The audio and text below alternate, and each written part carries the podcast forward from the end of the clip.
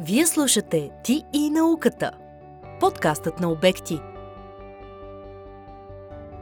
Мястото, където науката си дава среща с хората. Приятни мигове! С вашия водещ Диана Озунова. Здравейте, приятели на Ти и науката! Поредният епизод е на прага да прозвучи специално за вас с много внимание с редакционният екип сме подобрали много специална тема и тя е по-ориентирана към а, дамите в нашата аудитория, но разбира се и вие, а, скъпи господа, може да се образовате по темата. Ще си говорим за битката с рака на гърдата или колко е важно да бъде открит на време. През 2021 година Световната здравна организация обяви, че ракът на гърдата е най-разпространеното онкологично заболяване сред хората. Статистика сочи, че през 2020 година са регистрирани над 4 милиона нови случаи на рака на гърдата само на територията на Европа. Близо 1,9 милиона души са загинали вследствие на това заболяване. Според данни на Националния раков регистр, всяка година у нас се диагностицират около 3500 нови случая на рак на гърдата. Ови този брой расте, а 5 годишната преживяемост в България е едва 78%. Една от най-низките в Европа. Добрата новина е, че заболяването е напълно лечимо при голяма част от жените, стига да се открие на време. Кои са най-честите рискови фактори за развитие на рака на гърдата? Какви са симптомите, за които трябва да следим? Какво можем да направим, за да се предпазим и намалим вероятността да се разболеем? На тези и на още много други въпроси отговаря доктор Мариела Василева която се занимава с хирургия при пациенти с рак на гърдата. Завършва медицина през 2011 година в Медицинския университет София. Защитава докторска дисертация на тема прогностични и предиктивни фактори при карцинома на млечната жлеза. А през 2021 година придобива специалност по хирургия в същият този университет. Здравейте, доктор Слава, благодаря ви, че се съгласихте да бъдете наш гост как сте?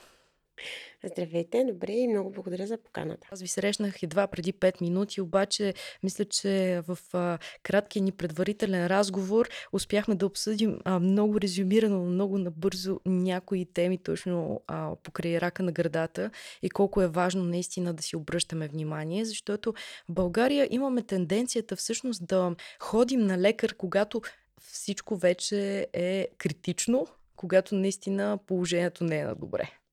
А, в България всъщност Основният проблем може би за тези много социално значими заболявания, какъвто е рака на гърдата, каквато е, какъвто е рака на маточната шийка, е всъщност липсата на скринингова програма. В, във всички почти европейски страни, даже бих казала във всички, има национални скринингови програми за рак на гърдата, които включват всъщност инициатива от страна на държавата да кара хората те да ходят на профилактични прегледи. Не само пациента, когато той усети вече нещо или той самия има а, отговорност към собственото си здраве и ходи редовно на профилактични прегледи, това разбира се е чудесно и трябва да се насърчава, но още по-добре би било, ако държавата по някакъв начин напомня на хората, че е време да отидат на профилактичен преглед. И всъщност това може би кара, е причината в България рака на гърдата често да се открива в по-напреднал стадий. Да, аз забелязвам, че в някои корпоративни среди хората осигуряват на служителите си допълнително здравно осигуряване, което ги задължава веднъж в годината да се прегледат а, при различни специалисти. И един от тях всъщност е мамолога. Абсолютно, това е много хубава практика, а, но прави ми впечатление, че а, това всъщност е насочено към по-млади пациенти. А рака на гърдата всъщност се среща значително по-често при жени над 55, дори над 60 години. А всъщност българските жени на тази възраст едва ли имат такива корпоративни права. А, нали, работейки в такива фирми, да. едва ли имат такива права. И в този смисъл, в една по-късна възраст а, е още по-важно да правим профилактични прегледи. Разбира се, рака на гърдата може да се срещне и при млади жени, дори под 40, дори под 30 години. Но това е по-скоро изключение. Споменах по време на вашето представяне а, за тези, а, меко казано, страховити статистики. Как точно стоят нещата в България през вашия поглед? Ами, интересното в България е, че всъщност ние не сме страна с много висок, много високи нива на новите случаи на рак на гърдата. Всъщност една страна като Холандия, като Германия, като Австрия имат веднъж и половина повече нови случаи. Това е така, защото те са по-напред в процеса на индустриализация. Жените в тези страни може би пушат повече, пият повече алкохол, имат повече стресова, стресов ежедневие. Пушенето и пиенето влияят ли всъщност на за образуване на рак на градата? Им имат какво значение имат те специално за това? Имат значение. Като всъщност особеното при рака на гърдата е, че ако един човек не пуши, не пие и живее напълно здравословно, това не означава, че той никога няма да развие рак на гърдата. А, алкохолът, тютюнопушенето, качването на килограми всъщност са рискови фактори за почти всички карциномни локализации. А специално, примерно, повишената телесна маса е много опасно както за рака на гърдата, така и за рака на ендометриума, например, който в България пък е много често срещан. Мисля, не е много често срещан, но много по-често, отколкото в други страни. Та, ние всъщност имаме шанса да се справим относително добре с рака на гърдата, тъй като той не е чак толкова чест в, у нас, но пък а, за сметка на това, както и вие казахте в началото, резултатите от лечението, което ние правим на тези пациенти, не са достатъчно добри. Ние имаме една от най-низката 5 годишна преживяемост от рак на гърдата в Европа, а, като това е в резултат на много комплексни причини. Част от тези причини е това, че се хващат в по-напреднал стадия заболяването но също така а, проблеми е и начина по който се диагностицира, дали когато а, с първите симптоми, които един пациент има, колко време отнема от появата на първите симптоми до поставянето на диагнозата, колко адекватна е тази диагноза. А, всъщност това са а, какви препоръки се следват за това нещо. Европейската комисия а, и много европейски организации са издали специфични гайдлайни за рака на гърдата, в които се описват точно стъпките, които ние трябва да следваме следваме, за да може да имаме най-качествена диагноза и в последствие най-качествено лечение. И всички тези неща трябва да навлезнат и в България и се надявам всъщност, че, че това ще стане, но някакси много бавно се случва и много трудно. Има ли а, също пръст в а, цялата история, примерно липса на оборудване, медицински персонал, освен а, това, че се хваща в късен стадий? Значи, липса на оборудване до някъде, да. Липса на медицински персонал повече, но честно казано, мисля, че много от нещата, които а, могат да се направят с наличния персонал и с наличната апаратура, но просто хората не ги правят, защото това би нарушило тяхната рутина. Те са правили, а, диагностицирали и лекували рака на градата по един и същи начин в последните 20-30 години и сега изведнъж им се налага да, а, да четат нови неща и те, новите неща казват, че всъщност има по-добър начин. И това, това статукво трябва някакси да се, да се наруши. А всеки, никой не иска да излиза от зоната си на комфорт. Това е изключително О, да, трудно. Абсолютно. Така че мисля, че много неща могат да се направят с ресурса, който ние вече имаме. Кои са промените, които настъпват при наличието на рак на гърдата, които всяка една жена трябва да може да разпознава? Всяка една жена, първо на възраст на 25 години, е хубаво веднъж в месеца да прави така нареченото самоизследване, т.е. да опипва гърдите си в един и същи ден от месечния си цикъл, за да може да свикне с тяхната структура. Ако тя усети нещо различно, то това, това е момента да отиде на лекар. А какво би, би, би могло да бъде това различно нещо? Това е да се напипа така наречената булчка в гърдата, а, да има промяна във формата или асиметрия между двете гърди, която преди това не е съществувала, да има наличие на патологичен, на някакъв секрет от а, мамилата, също така да има някакво отдебеляване на гърдата. Болката рядко е симптом на рака на гърдата, но въпреки това а, наличието на болка трябва да се уточни, защото дори да няма а, рак на гърдата, ако една жена изпитва болка, то трябва да има нещо, има, има, нещо. има причина за тази болка. И тази болка всъщност може да се лекува, може да се направи нещо така, че тя да не я изпитва повече. Освен а, тези фактори, които вече споменахте за тютюно пушене, алкохол, а, високо, а, наднормено тегло, а, стрес, какви други рискови фактори биха могли да съществуват за развитие на потенциал на рак на гърдата? Да. Ами, първо, както казах, с напредване на възрастта, риска от развитие на рак на гърдата се увеличава. А, много е важно поддържането на оптимална телесна маса за пациентите с за, не за пациентите, за всички хора, а, важен при рака на гърдата е наследствения фактор. Тъй като между, между 5 и 10% от рака на гърдата. Ако в България, кажем, на година се диагностицират 3500 жени, това са 350 жени на година, които биха имали наследствен рак на гърдата. Тоест, причината за техния рак би била някаква мутация в тяхното ДНК, унаследена от техните родители. А, и това е всъщност това е рак, който е, може да се предотврати. Затова смятам, че е изключително важно да говорим за това нещо. Тоест можем да вземем, примерно, ако някой от а, моето семейство има такова нещо или е имал, а, трябва да взема превентивни мерки. Точно така. Какви са те?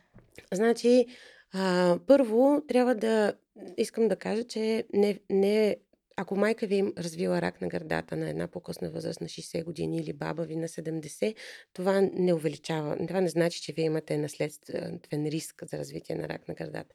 За да имаме такъв риск, трябва да отговаряме на определени критерии. Трябва да имаме поне двама роднини, близки роднини с рак на гърдата и винаги въпросът е на каква възраст те са диагностицирани. Ако са диагностицирани около 40 или дори около 50 години, то тогава риска е по-голям.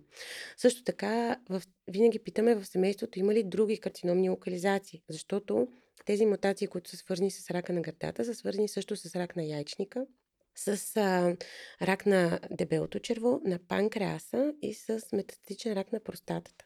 Тоест, виждате, че тук говорим не само за анамнезата от страна на жените, но и също при мъжете. Но и също при мъжете. А, имайки информация за това а, кога, на каква възраст и какъв рак са развили нашите близки, то тогава а, можем да, отивайки, правейки се една консултация с лекар, ние можем да преценим имаме ли всъщност висок риск от развитие на наследствен рак на гърдата или не. Правилото е, че трябва да започнем с нашите профилактични мерки а, и прегледи, да започнем първо с прегледите 10 години преди диагнозата на най-младия член от нашето семейство. Тоест, ако имаме а, майка или баба диагностирана на 50... Ние трябва на 40 години да започнем редовно да ходим на профилактика. Точно така. Да. Има една друга особеност, която искам специално да обърна внимание в, при наследствения рак на гърдата, защото а, често пъти а, скрининга и изобщо скрининга за рак на гърдата, той се прави при жени, които нямат никакви оплаквания, никакви симптоми, просто профил, с чисто профилатична цел отиват на лекар, се прави с мамография. А, докато при жените, които имат риск от наследствен рак на гърдата, при тях е добре скрининга да се прави с ядрено-магнитен резонанс. Тоест едно по-така специфично чувствително изследване, за да може наистина да сме сигурни, че нищо, нищо не пропускаме. Тоест мамографията не гарантира, че бихме могли да хванем всичко. Абсолютно всички тези методи, ехографията, мамографията, ядрено-магнитния резонанс, те не са взаимозаменяеми методи. Може би най-чувствителният е ядрено-магнитния резонанс, но всеки, има, всеки от тези методи има своето място и своите най-добри показания кога да се приложи. И ако трябва, се правят и трите. А в България Вашите наблюдения какви са? Дали м- хората имат навика всъщност да, да минават през тази ежегодна профилактика? Ами по-скоро не. А, и сега аз работя в а, голяма болница в София. А, м- моите пациенти всъщност са доста пациенти, които си обръщат внимание на здравето и ходят редовно на прегледи. Но както казах, а, всъщност таргетната група не е млади жени, а, толкова. Разбира се, нека да започнем от някъде, но а, по-скоро в другите населени места, хората над 50, над 60 годишна възраст, те не бих казала, че изобщо ходят редовно на, на прегледи, да си правят мамографии. Мамографията, даже често ми се случва да казват, че може ли да си направя ехография, мамографията боли. А, всъщност, а, и както казах и преди това, са изследвания, които първо не са взаимозаменяеми и особено в една по-късна възраст, над 45, по-чувствителният метод е мамографията. А, и всъщност тя не трябва да боли, или поне а, това е просто малко по-дискомфортно Да, може ли да разкажете какво представлява самото изследване за успокоение на дамите, които слушат в момента? Да. Ами, мамографията е изследване, което използва рентгенови лъчи, за да създаде образа на гърдата. Като всъщност идеята е, че гърдата се притиска между две плоскости, за да може да се уеднакви разстоянието, през което преминават лъчите, да бъде максимално еднакво. И всъщност точно това притискане на гърдата, някои пациенти съобщават, че им създава дискомфорт и болка. Но а, когато то се направи внимателно, със сигурност не, не, не би следвало да е кой знае какъв проблем. Това е като биенето на мускулна инжекция. Има, има такива, които не болят чак толкова, има такива, които може да имаме чувството, че ни парализират от болка. Така че да, метода, може би, начина по който се направи, според зависи колко е внимателно, ще боли по различен начин. Абсолютно. И със сигурност това не е причина да го пропуснем, да не го направим, защото, защото е много важно. То и раждането също боли само по себе си за дамите, които са раждали или имат а, тези амбиции и съответно това със сигурност е доста по а, така ниско ниво на болка, което може да се изпита според мен. Аз като дама, която съм рада, искам да кажа, че е несравнимо. да, да. Това, което знам за, за родилните болки, че това е единственото, което знам за родилните болки, защото аз все още нямам деца, е, че се забравят. Или поне хората ми казват, като си видиш детето и толкова хубаво ти става, че забравяш колко те е болял за него. Аз си записах за второто да знам. да, да, да го имаме предвид. Добре, а нещо много интересно искам да попитам. Дали може силиконовите импланти или а, различната големина на гърдите да са рисков фактор? Да. Ами, всъщност не.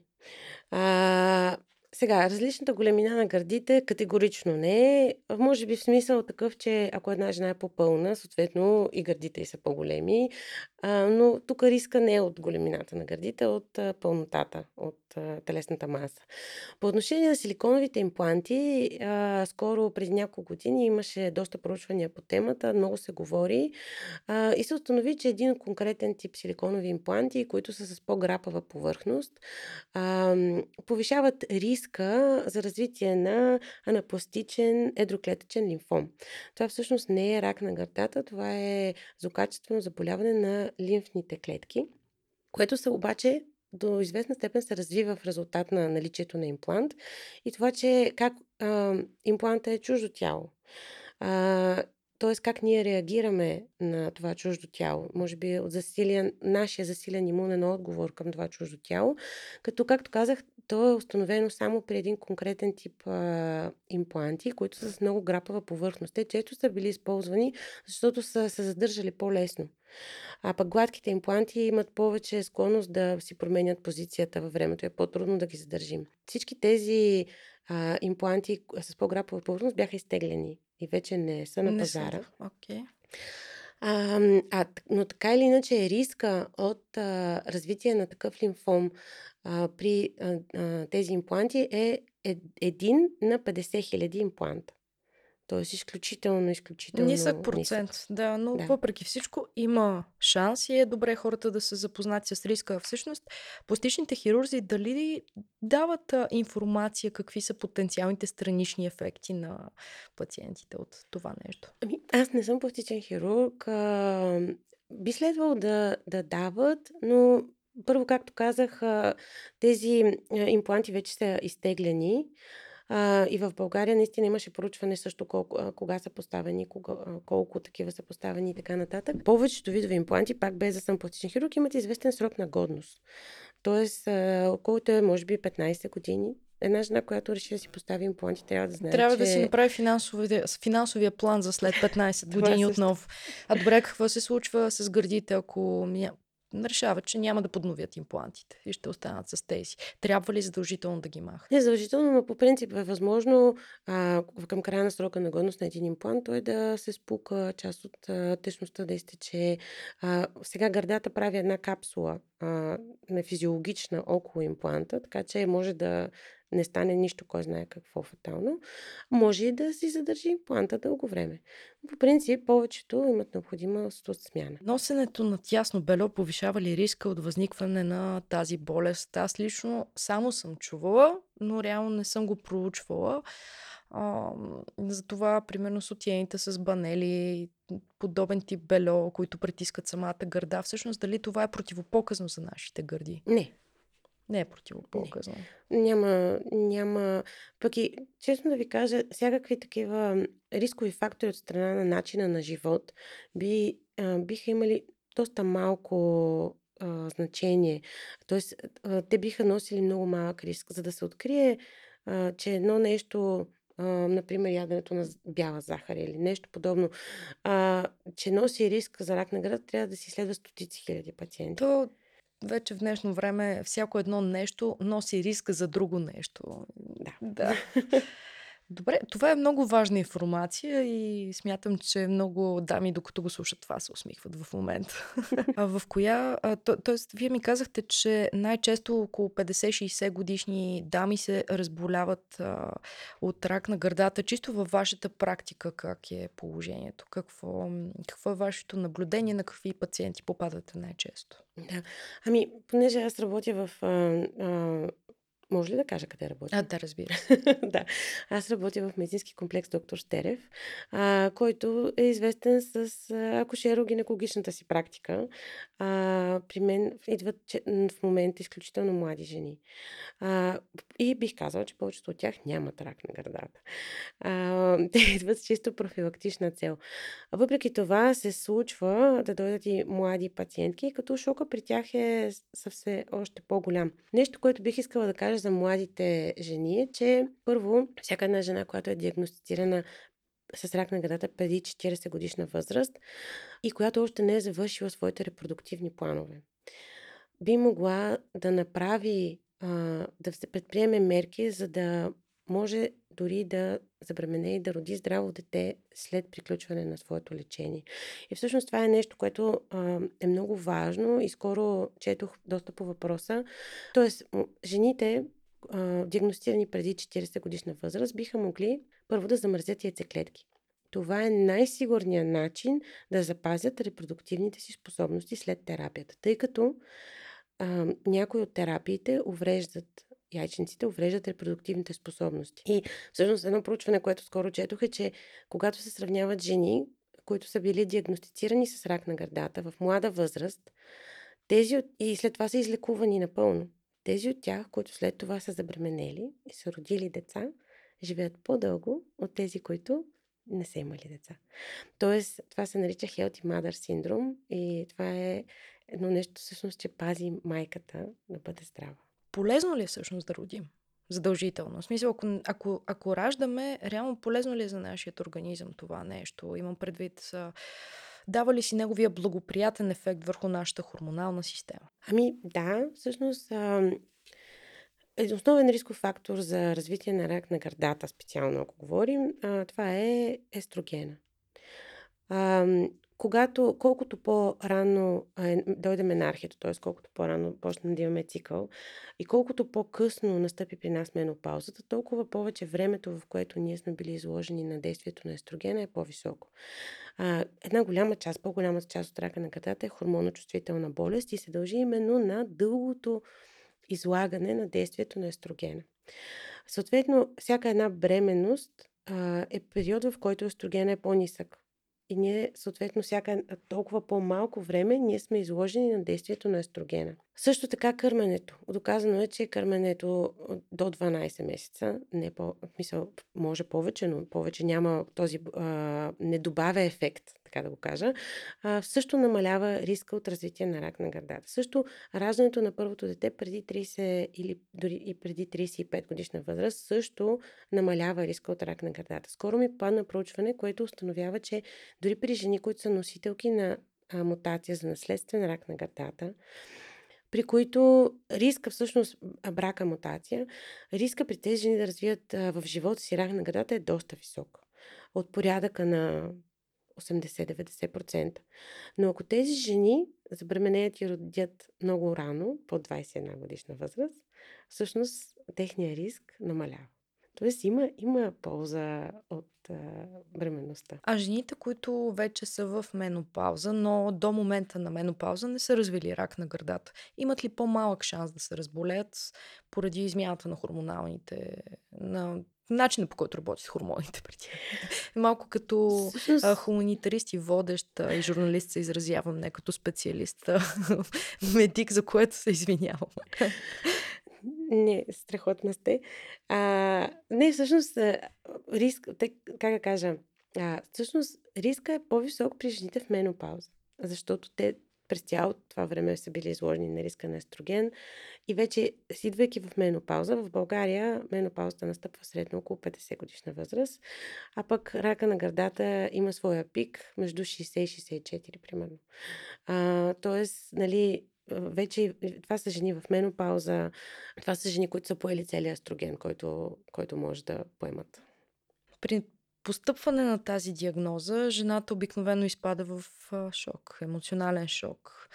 Обаче, може би в тези моменти е добре да има концентрация и да се действа по въпроса, защото всяка, всеки един ден, всяка една седмица, всеки един месец, според зависи колко е напреднал стадия на рака, си има неговото значение. И какво е най-важното, което трябва първо да предприеме тази дама? Която е открила тази, която знае вече, че има тази диагноза? Ами първо, както и вие казахте, да не изпада в шок. Защото а, много често това, че един човек е много притеснен, а, това, че има хиляди роднини, близки приятели, които искат искрено да му помогнат и му дават стотици съвети а, и го насочват към какви ли не варианти за лечение, само обърква и пречи всяка една жена, която е диагностицирана с рак на града, трябва да знае, че това е голяма промяна в живота й. Промяна, с която тя ще трябва да се бори минимум една година. Ще си промени целият начин на живот. А, няма да може, може би, известно време покрай активната терапия да работи и да е адекватна толкова, колкото преди. Няма да може да поема толкова на раменете си, колкото е поемала до сега и тя просто трябва да го приеме. Трябва да възприеме а, диагнозата като, а, не знам на български альтернатива на, на това, като писав кейк. Просто нещо, което трябва да се свърши, да се отметне. Част от живота и да. Нещо, Абсолютно. което е влезнало в ежедневието за момента и трябва да се върши. Да. А, съответно, бих. А, не искам да, да казвам, че трябва да се чете в интернет а, за веднага за диагнозата, но. Даже не е полезно, според мен, защото хората. Да. Могат да попаднат на всякакви неща, но е добре а, една жена да се информира. Наистина, да има критично, да запази своята критичност в тази ситуация към информацията, която получава. Да бъде добре информирана. Често пъти в България се случва така, че притеснена на пациентка отива в, най-често отива при хирург всъщност, и той казва бързо, спешно, а, им, ти имаш рак, а, днес е сряда, оперирам те в петък. А, това е грешен подход. И паниката много пъти а, кара пациентите да следват. Много, пациентката иска да, да, да го няма този рак, иска да не се случва, иска да се махне от нейното тяло, което е абсолютно разбираемо, обаче не е най-тактически правилният подход в този момент. А в този момент трябва да се седне и да се помисли и да му се обясни на всеки един човек като на човек какво се случва, защо се случва, какво трябва да се направи и защо трябва да се направи това нещо. И всъщност, ако ми позволите тук кратко да обясня какво трябва и защо да се направи, първо, всяка една жена, която напипа бучка в гърдата си или се усъмни с някои от другите симптоми, трябва да отиде на лекар. А, хубаво е а, да си на... така, да отиде на лекар. Хубаво е този лекар да е специалист в а, лечението на... Да, не ходим а, при джипито за съмнение за рак за гърдата, по-скоро при него само за направление. значи джипитата определено имат своята много голяма роля в а, скрининга и в, а, как да кажа, подпомагането на пациентите. Така че, да, той може да отиде а, при своето джипи, след това трябва обаче да си направи първо образни, образно изследване. Ехография, мамография. А, и те трябва да са направени качествено от специалист, който се занимава с това нещо. След това, вече когато не ехо на мамография, имаме данни за а, туморна формация. И тези два метода не ни казват 100% а, че примерно не мога да ни кажа 100% дали това нещо не е злокачествено, не трябва да ни е страх да направим ядрено-магнитен резонанс, ако е нужно.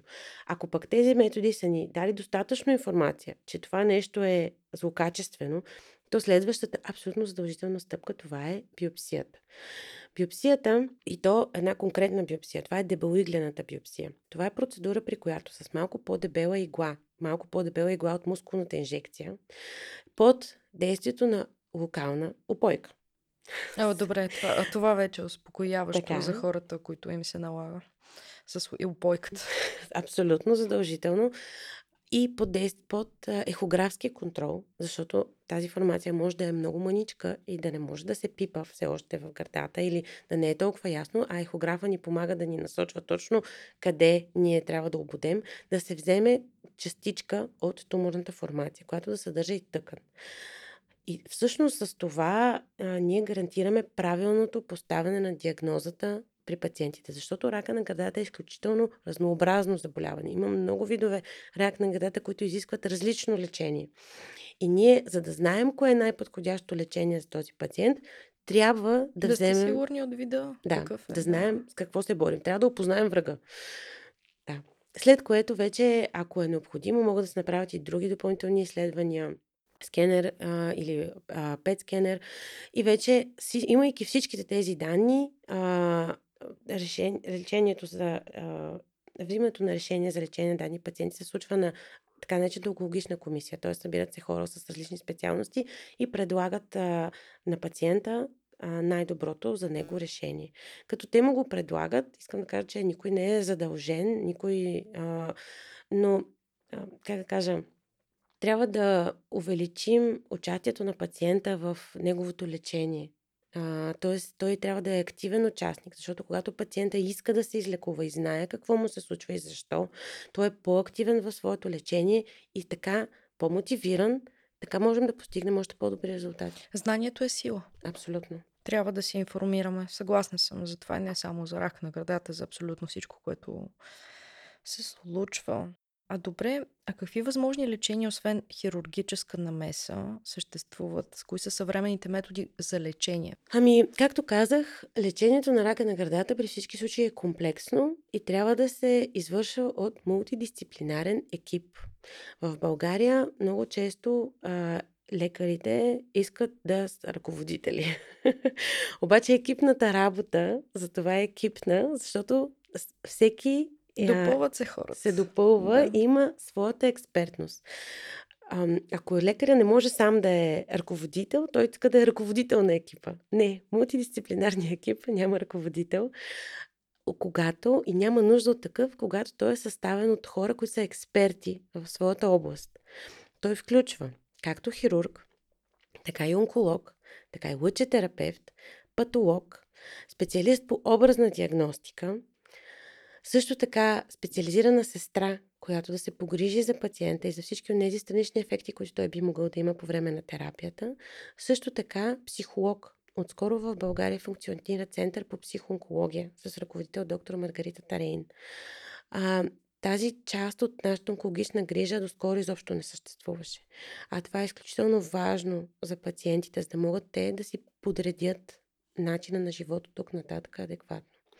Та всички тези хора и още генетик също може да, да бъде включен в тази, в тази комисия. Всички тези хора трябва да седнат заедно на една маса присъствено и да обсъдят експертно, всеки от своята си камбанария, какво е най-подходящото за този човек и какво те могат да му предложат. И само така можем да постигнем наистина добри резултати. А, каква е разликата в метода на лечение спрямо другите европейски страни и България. А, имам предвид като дали би било като ниво на напредналост, технологично напреднали ли са, по-технологично напреднали са от нас, а, имат ли повече специалисти, как стои положението и всичко друго, което бихте могла да се сетите, разбира се.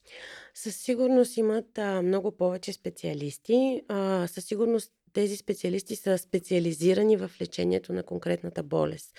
А, в случая на рака на гърдата. А, една основна разлика всъщност в хирургичното лечение на рака на гърдата е, че в България изключително рядко се прилага така наречената сентинелна биопсия на лимфните възли. Това е нещо, което а, е много важно, а в България няма сякаш информация за това нещо, защото той не се предлага. Това е при рака на гърдата, освен че трябва да имаме операция на самата гърда, трябва да имаме операция и на лимфните възли. А, защото рака на гърдата е болест, която се разпространява първо по лимфогенен път, т.е. първо в лимфните възли.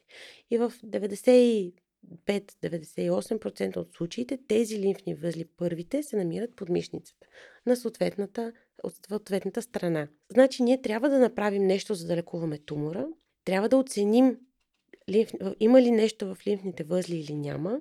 И ако има нещо, трябва да направим операция и в лимфните възли. Сентинелната биопсия е процедура, при която с помощта на някакво мар- маркиращо вещество се установяват първите лимфни възли по пътя на разпространение на тумора. И се махат тези първи лимфни възли. Вижда се дали те в тях има вече метастази или няма. Ако в тях няма метастази, не е необходимо да се премахват още повече лимфни възли. Ако в тези възли пък има метастази, тогава вече влизаме в един дискусионен момент, където се преценява внимателно. Има случаи, в които ако има една или един а, лимфен възел с метастаза, може и да не се махат повече лимфни възли. Това зависи от много фактори.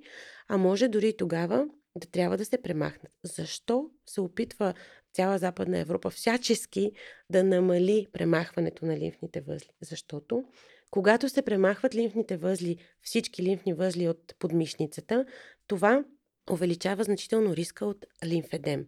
Това е, а, тъй като както гърдата, лимфната тъкан от гърдата се оттича към подмишницата, така и лимфната тъкан, лимфата от ръката се оттича към мишницата. И ти премахвайки всички лимфни възли, спираш възможността на лимфата да, от ръката да се оттича. Да, те са там, защото си имат някаква функция в крайна сметка. Така. И премахвайки ги, всъщност тази лимфа няма къде да отиде и се а, случва един отток на ръката, а, който в някои случаи може да има и доста голям, големи размери. Може да ръката да стане два пъти по обем, както другата ръка. А, а това е състояние, което е изключително трудно за лечение. Веднъж, когато се появи, не искам да казвам, че не, не може нищо да се направи, но по-скоро терапията е поддържаща, отколкото лечебна. И всъщност в Европа казват, добре, ние можем при голяма част от жените, които не, нямат метастази в лимфните възли при диагноза, ние можем да спестим, да намалим риска от това осложнение. А в България това, тази процедура почти никъде не се извършва. Няколко са причините, поради които не се извършва. Може би технологична е една от причините, но искам да кажа, че има начини голяма част от пациентите биха оценили а, усилието на лекаря да им предостави тази възможност а, за такова лечение. Има начини да се, да се направи тази сентинелна биопсия. Най-разпространеният начин е с а, гама сонда, с маркиране на а, лимфните пътища с технеци. А, но има и други, а, с, и в съответствие маркираме един ден с технеция и на следващия ден с гама сонда проследяваме къде е отишъл технеция. Той е радиоактивен, но дозата е изключително ниска, така че не е вредна процедура и дори може да се прави на бремени жени, така че със сигурност не е вредна. И а, така, и вече и преценяваме. Това е един метод. Има други методи, например с индоцианиново зелено. Това е а, флуоресцентна технология. Пак се инжектира преди операцията, вижда се къде отиват а, лимфите и се премахват тези лимфни а, възли, които са първите. Това не прави риска нула, пак има риск за осложнения, за лимфедем, за серум, но ако, примерно, риска от а, лимфедем при аксиларна дисекция е 40-50%, при сентинелната биопсия той е 13%. Mm-hmm. Драстична разлика. Да. Днес у нас е доста актуален въпрос, който трябва да оперира рака на гърдата. А, може ли това да е във всяка една болница, в която... А, дали може това да е във всяка една болница или операцията се извършва само при в а, специализираните центрове? Нещо много важно, което бих искала да спомена, че реално няма поддисциплина хирургия на гърдата в България. Абсолютно, да. А, няма поддисциплина по-специалност хирургия на гърдата, докато в... всъщност това е млада специалност, бих казала. Не във всички европейски страни я има, но пък в някои я има. По принцип, хирургията на гърда може да се извършва пак в различно в различните европейски страни или от общи хирурзи, които специализират в последствие хирургия на гърда или от акушер-гинеколози. На много места, например в Германия, основно акушер-гинеколозите работят хирургия на гърда. Въпросът е, че наистина в България няма, няма такава подспециалност, няма изискване ти целенасочено да се развиваш в тази област. И също искам да кажа, че в България няма и специалност мамология. А, много пъти а, нали, виждаме такива табелки мамолог на, на улицата. Всъщност такова нещо няма мамолог. Това е или образен специалист, или хирург, който е решил да се занимава с рак на гърдата. А, и той просто така си е решил.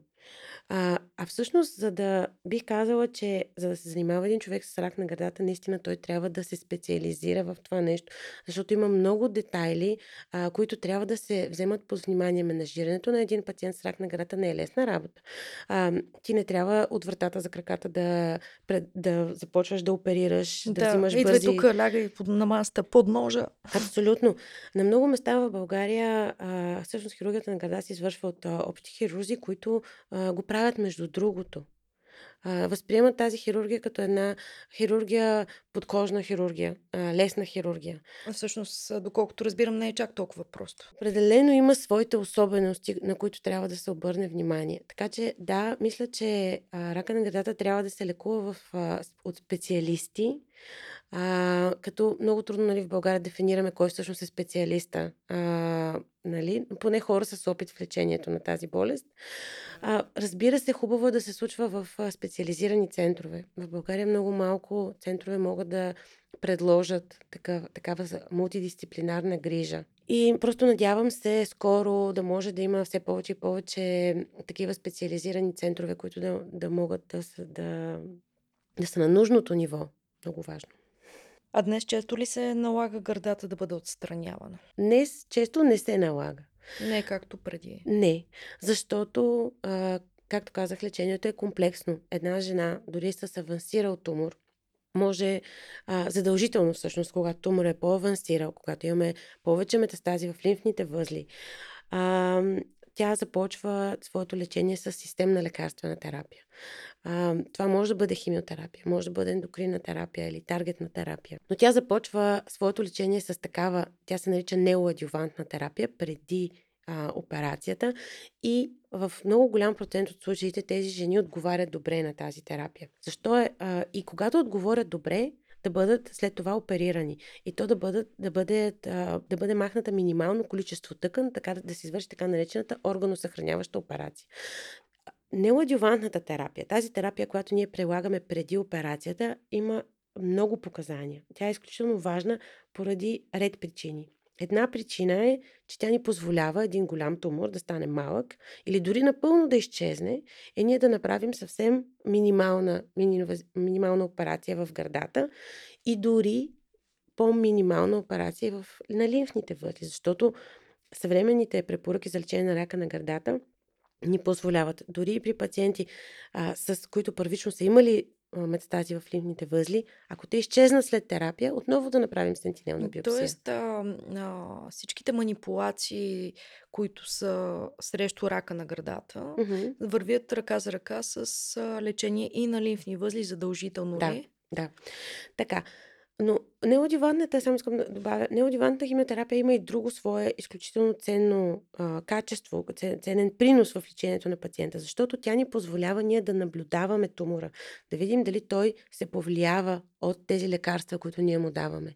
Ако тумора не се повлиява, тогава е момента, виждайки, че той е там и той не намалява, да сменим тази терапия. Това е едно.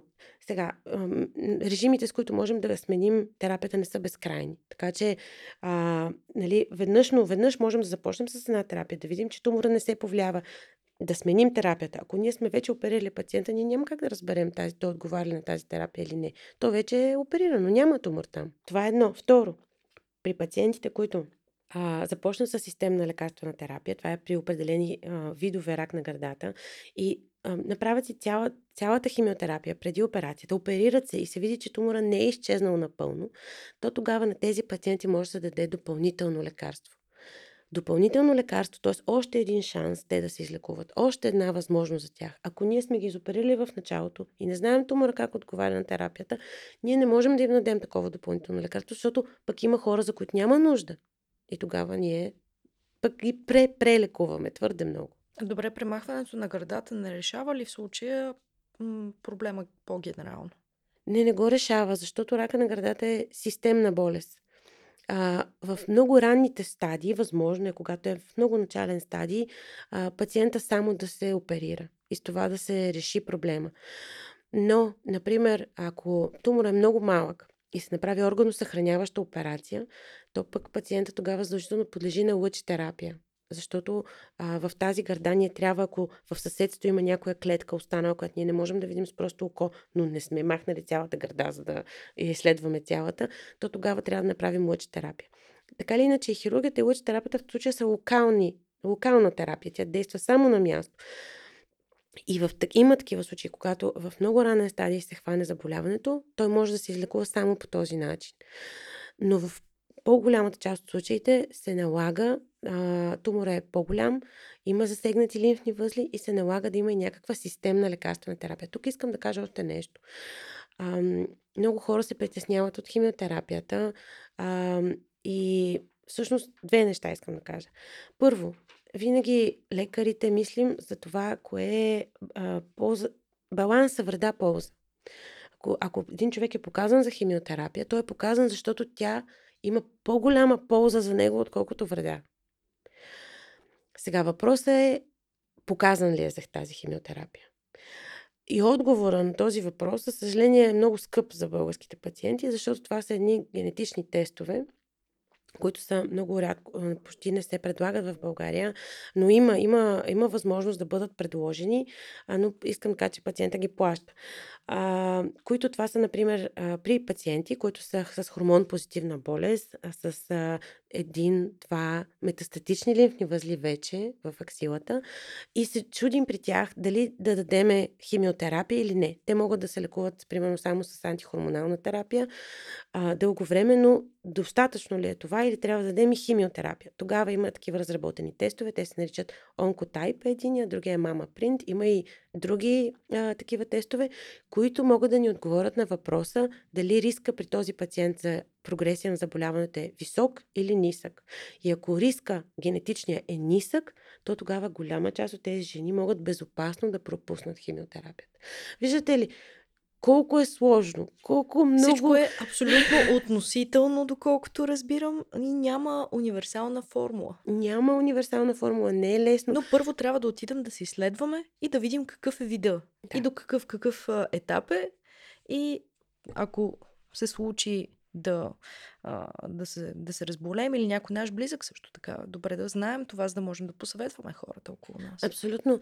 На Запад е много разпространено да има така наречените caregivers. А, тоест а, някой ваш близък, който всъщност а, се занимава с вашето лечение и ви помага по път. А колко опасна е альтернативната медицина при а, този род заболяване? Какво бихте посъветвали нашите слушатели, които по поради една или друга причина решат а, да се доверят на нея, вместо на лекара, да кажем, хомеопат. Альтернативната медицина е изключително опасна.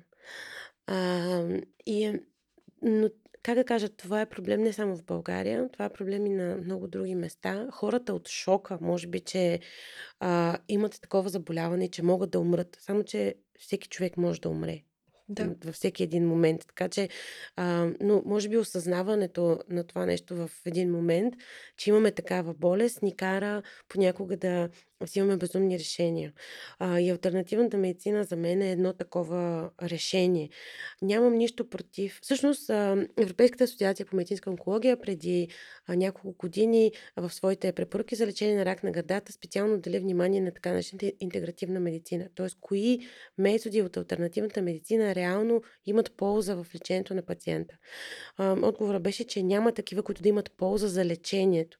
Има такива, които биха могли да намалят а, страничните ефекти от химиотерапията, например, такова е акупунктурата. Но, но не може да разчитаме на такива альтернативни средства, за да ни излекуват.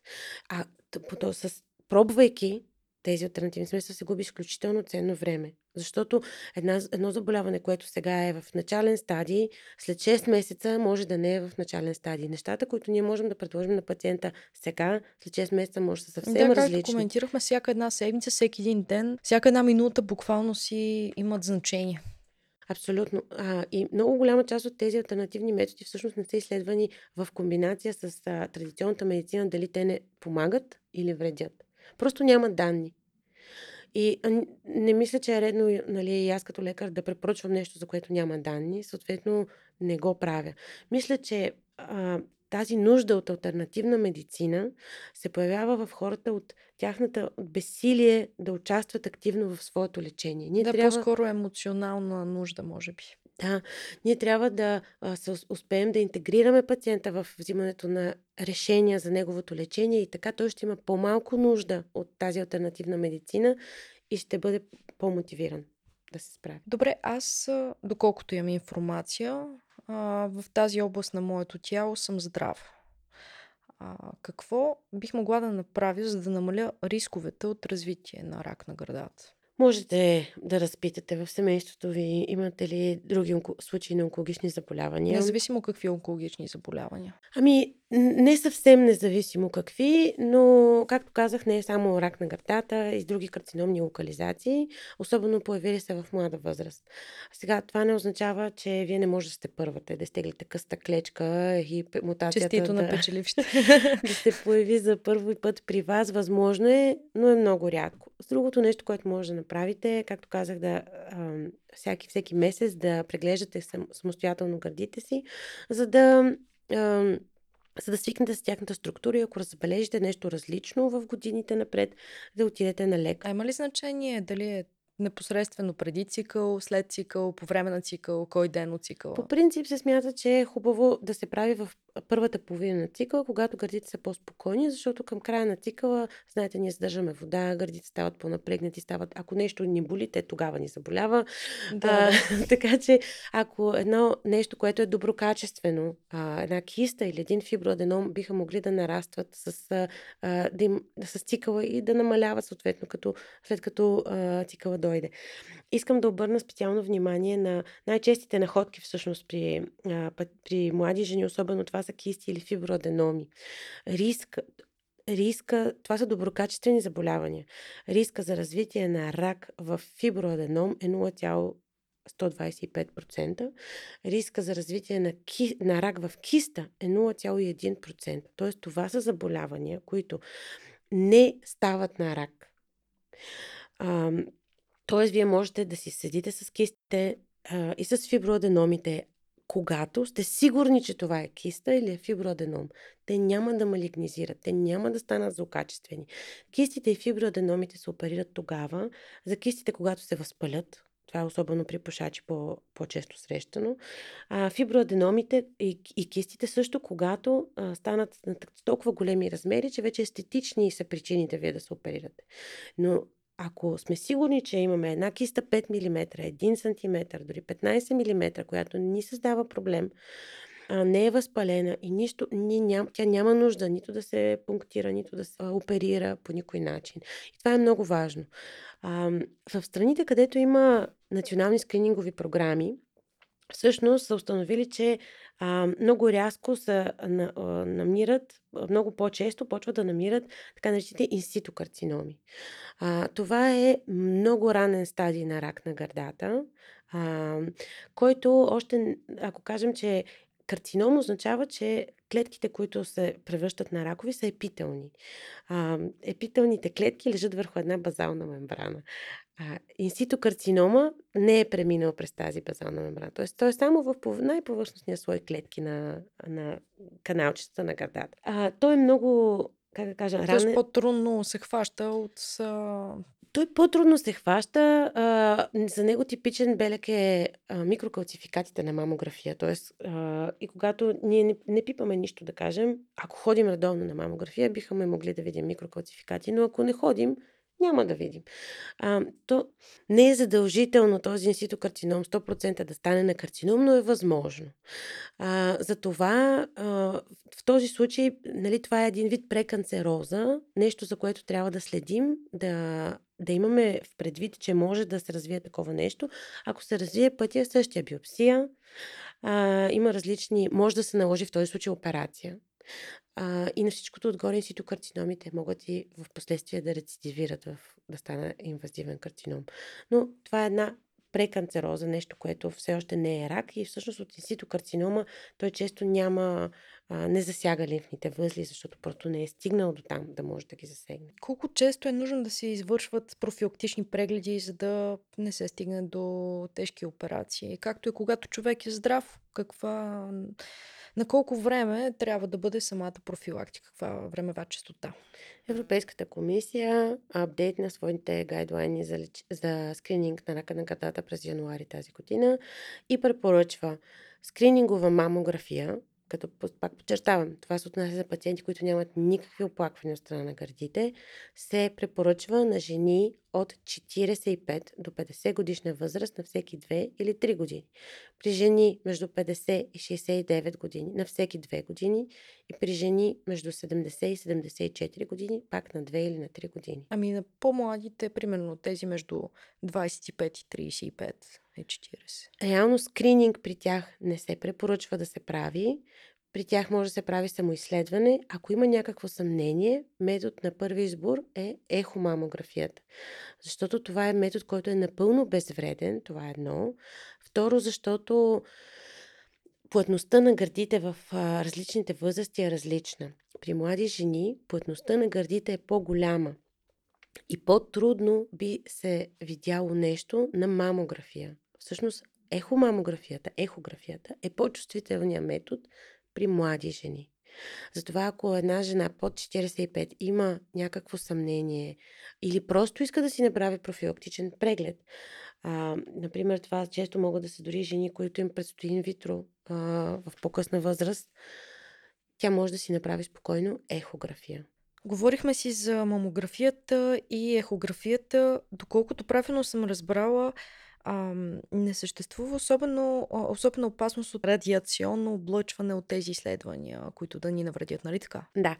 Значи, по принцип, мамографията има известно дозово натоварване, а, но то е изключително малко.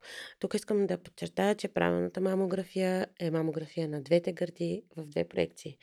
А, човек има две гърди, хубаво е да ги преглежда и двете симултантно. А, така.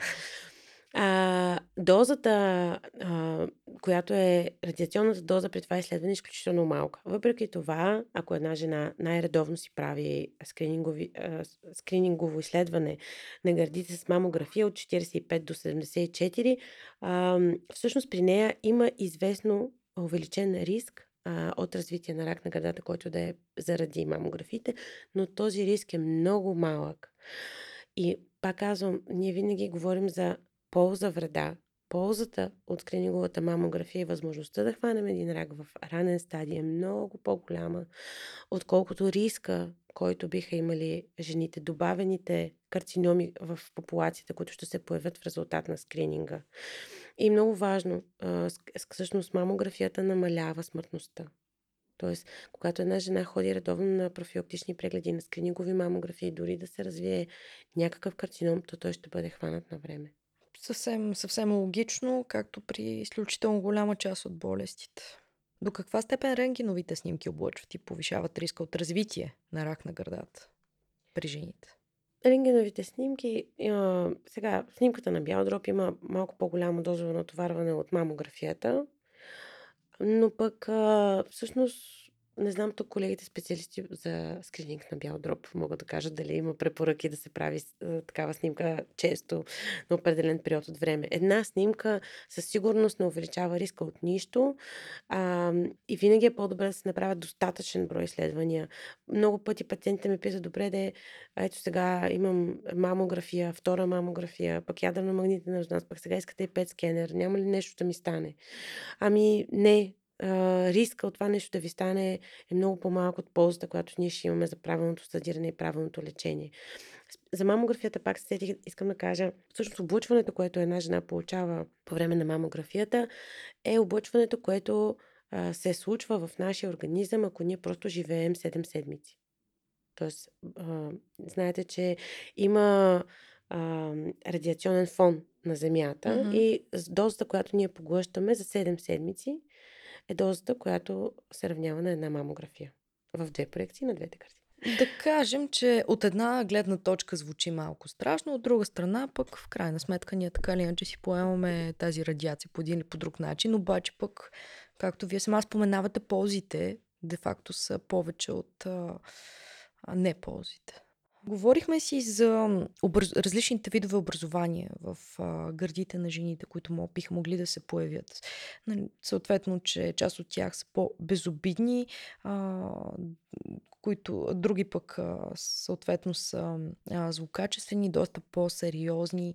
Говорихме си за кистите и за това, че една киста не е предпоставка за тумор. Имате ли нещо точно в тази тема да допълните, за да може да успокоите дамите от нашата аудитория, както пък и някои съпрузи? Ами да, всъщност, далеч, както казах, не, далеч не всяка бучка е карцином. Всъщност в по-млада възраст шанса една бучка да е карцином е много малък.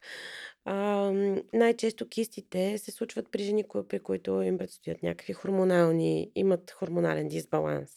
А, това е или в тинейджърска възраст, или около менопауза. Ам, разбира се, кисти може да се случат и в, а, в друг период от а, живота на жените.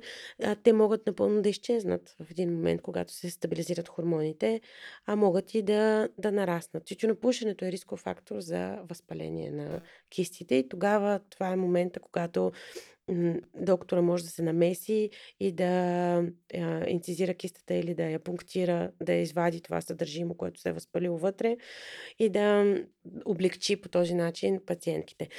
Всъщност тук искам да кажа и нещо друго. А, много често, тъй като просто от болницата, в която работя, напоследък имам пациенти с мастит.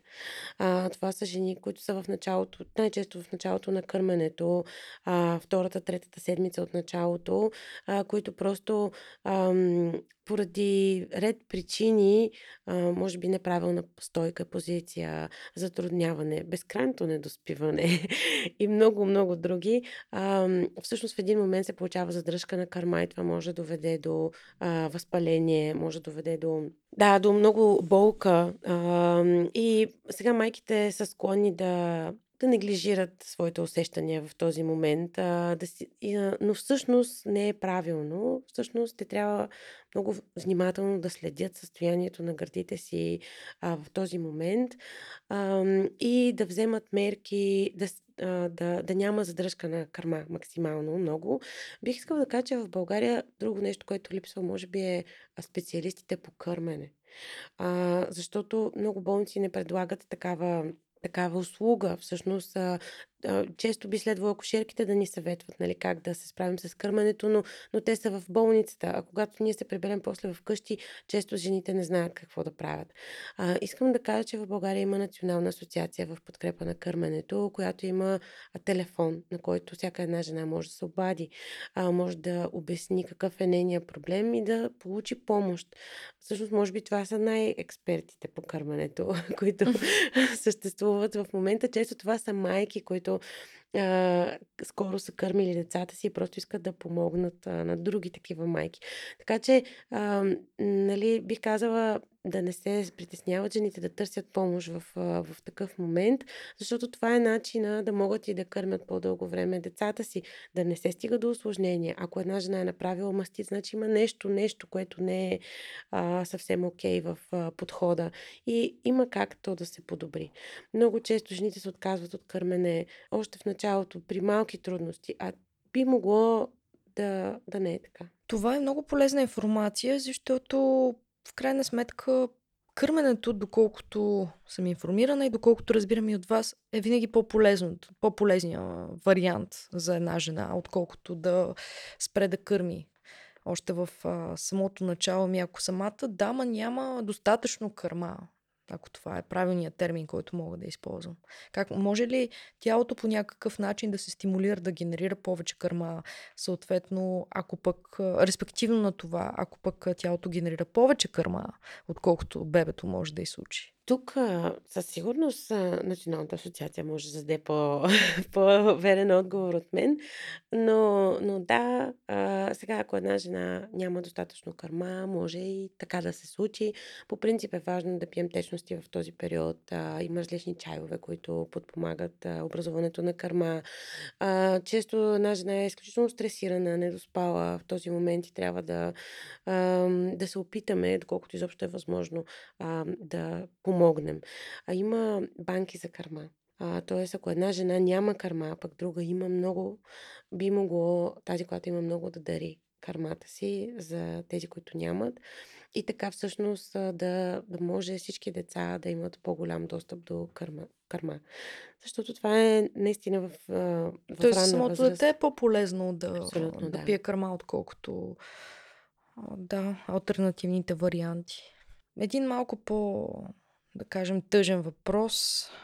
А, лично така в мен създава така едни неприятни мисли, емоции, когато а, си помисля да ви го задам. Обаче, кога ракът на гърдата е фатална присъда за една жена? Има случаи, в които а, рака на гърдата не може да се излекува напълно. А, това е са случаите, в които вече са се появили далечни метастази, които не са в лимфните възли под мишницата, ами някъде по-далече в а, тялото. Те могат да засягат различни органи, най-често са в костите, а, но могат да бъдат навсякъде по тялото.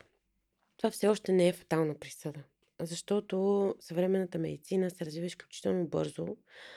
Дава ни голям избор от лекарства, с които ние да се борим в различни ситуации с рака на гърдата и да превърнем това заболяване в една, в една хронична болест.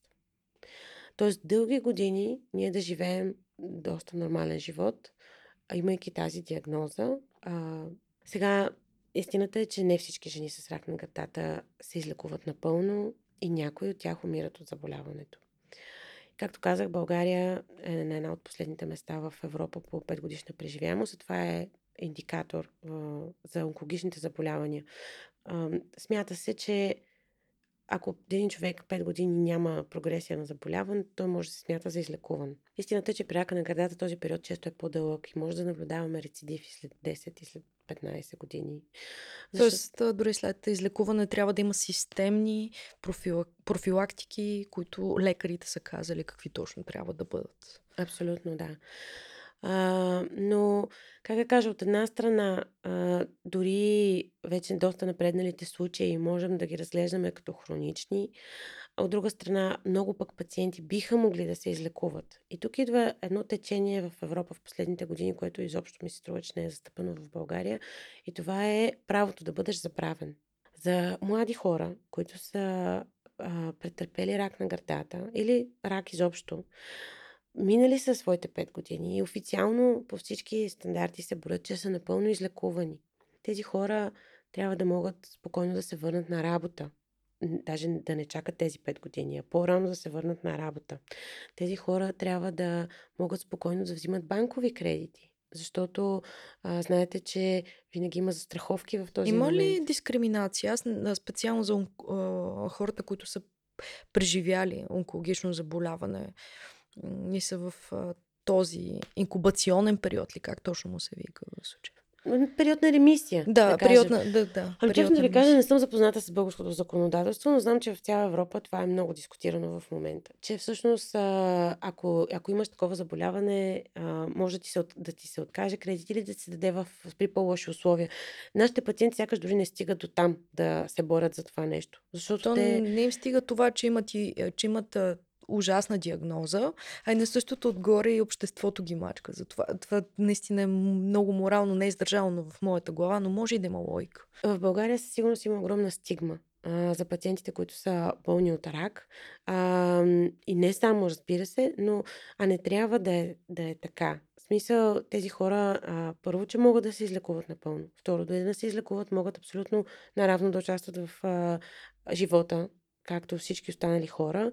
И ние тук като общество трябва да работим доста върху себе си, а, как да се справим, а, как да се отнасяме към тези хора, защото те заслужават само най-доброто отношение, просто живота им е бил по-тежък. Да извадили са къста клечка, както вие казват.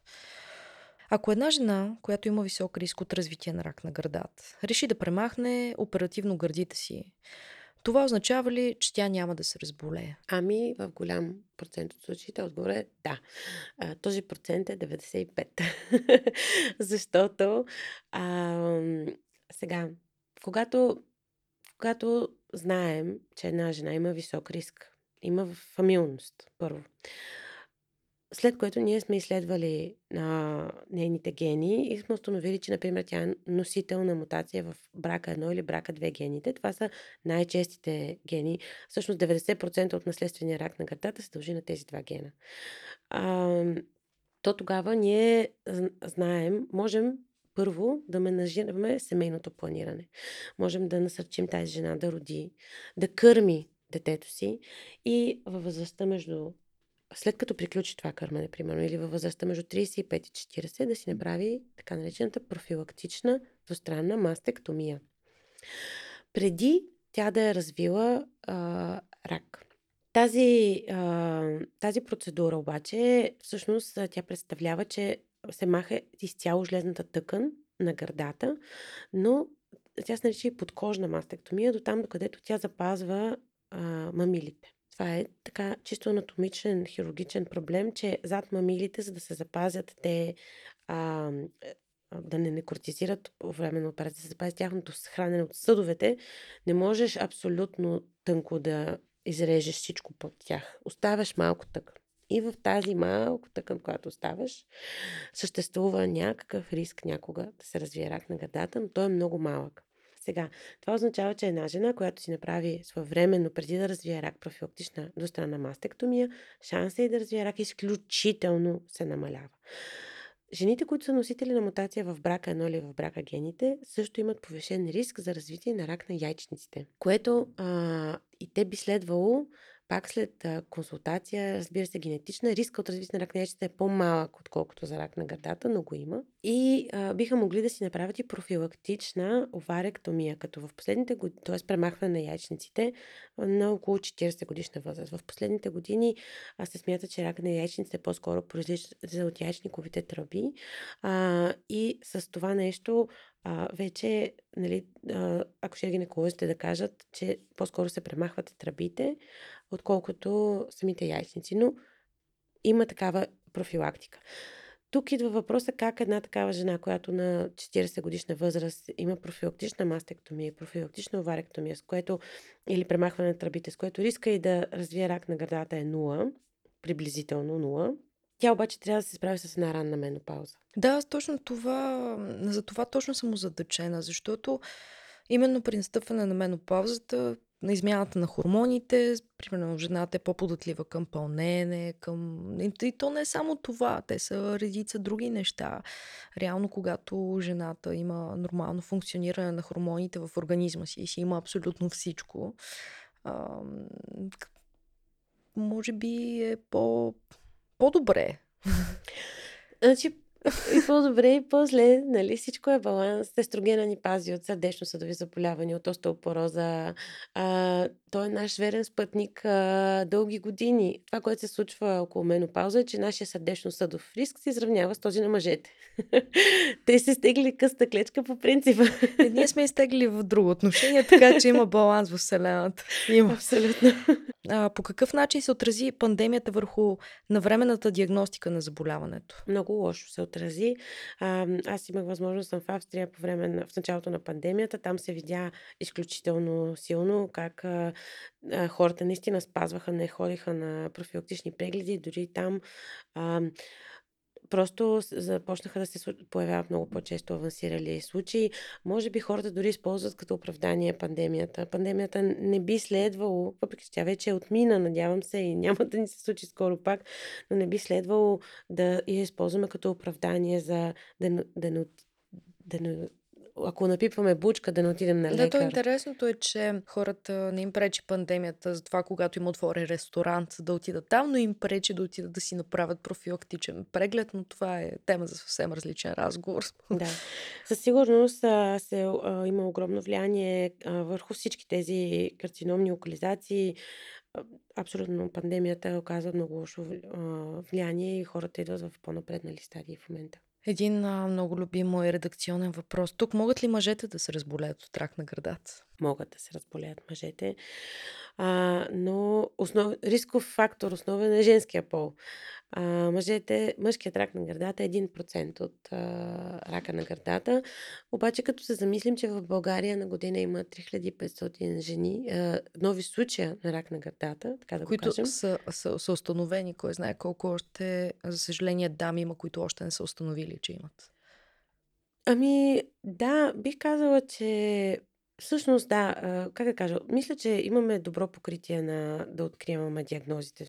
Те не могат много дълго време да останат скрити. Тоест, няма, няма риск една дама да не разбере, че има рак. Ами тя няма да разбере колко Имам време предвид, няма без да да отиде на лекар, да не забележи някакви симптоми.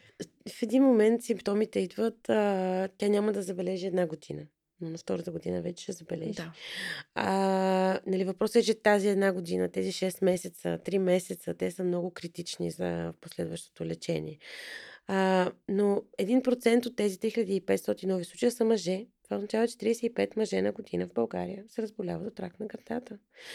При тях заболяването е изключително генетично обосновано, т.е. много е вероятно да имат а, мутация в брака гените. И това, което е характерно за мъжете е, че от една страна те имат по-добра, по-добри прогностични фактори, по-добра туморна биология, често туморите им са хормон позитивни. От друга страна, понеже е толкова рядко заболяване, пък никой не очаква и те се диагностицират в по-авансирал стадий. От трета страна, тъй като те не, не някак си не получават всичкото лечение, което получават и жените. А, често не получават хормоналната терапия или лъчетерапията. Всъщност аз имах възможност да участвам в един проект за рака на гърдата при мъже, създани от Националния раков регистр. Взехме и данни от от Сърбия, от техния а, онкологичен институт в Белград, от Румъния, от а, а, раковия регистр в Клуш на Пока. И там всъщност нали, видяхме, че мъжете не получават същото лечение, както и жените. И, в, и всъщност в резултат на това, въпреки че те имат а, една благоприятна прогноза, преживаемостта им е много по-кратка. Всъщност в България а, бях смятала, че те живеят с 20% по-мал, по, по-малка е 5 годишна им преживяемост в сравнение с жените. Което е Еми, то, това може би, това, че ми се обръща по-малко внимание, Да. оказва влияние. Добре, а, мисля, че а, аз, между другото, не усетих как мина цялото това време.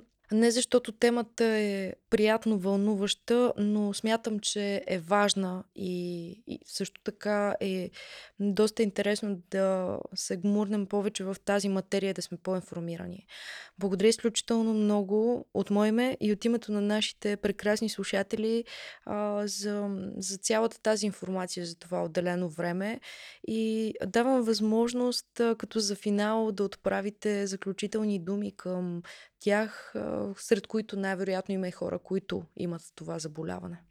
Ами, бих искала да кажа, че всеки един човек има право на живот, на щастие и трябва да се бори за него. И то ще дойде, ще стане. Искам да завършим позитивно. Рака на гърдата е в голяма степен позити... а, лечимо заболяване. Така че каквото и да ви се случва, има кой да помогне, има как да се справим и ние всички заедно, като вие като слушатели и пациенти, а и ние като лекари и общество, ще помагаме да се справим.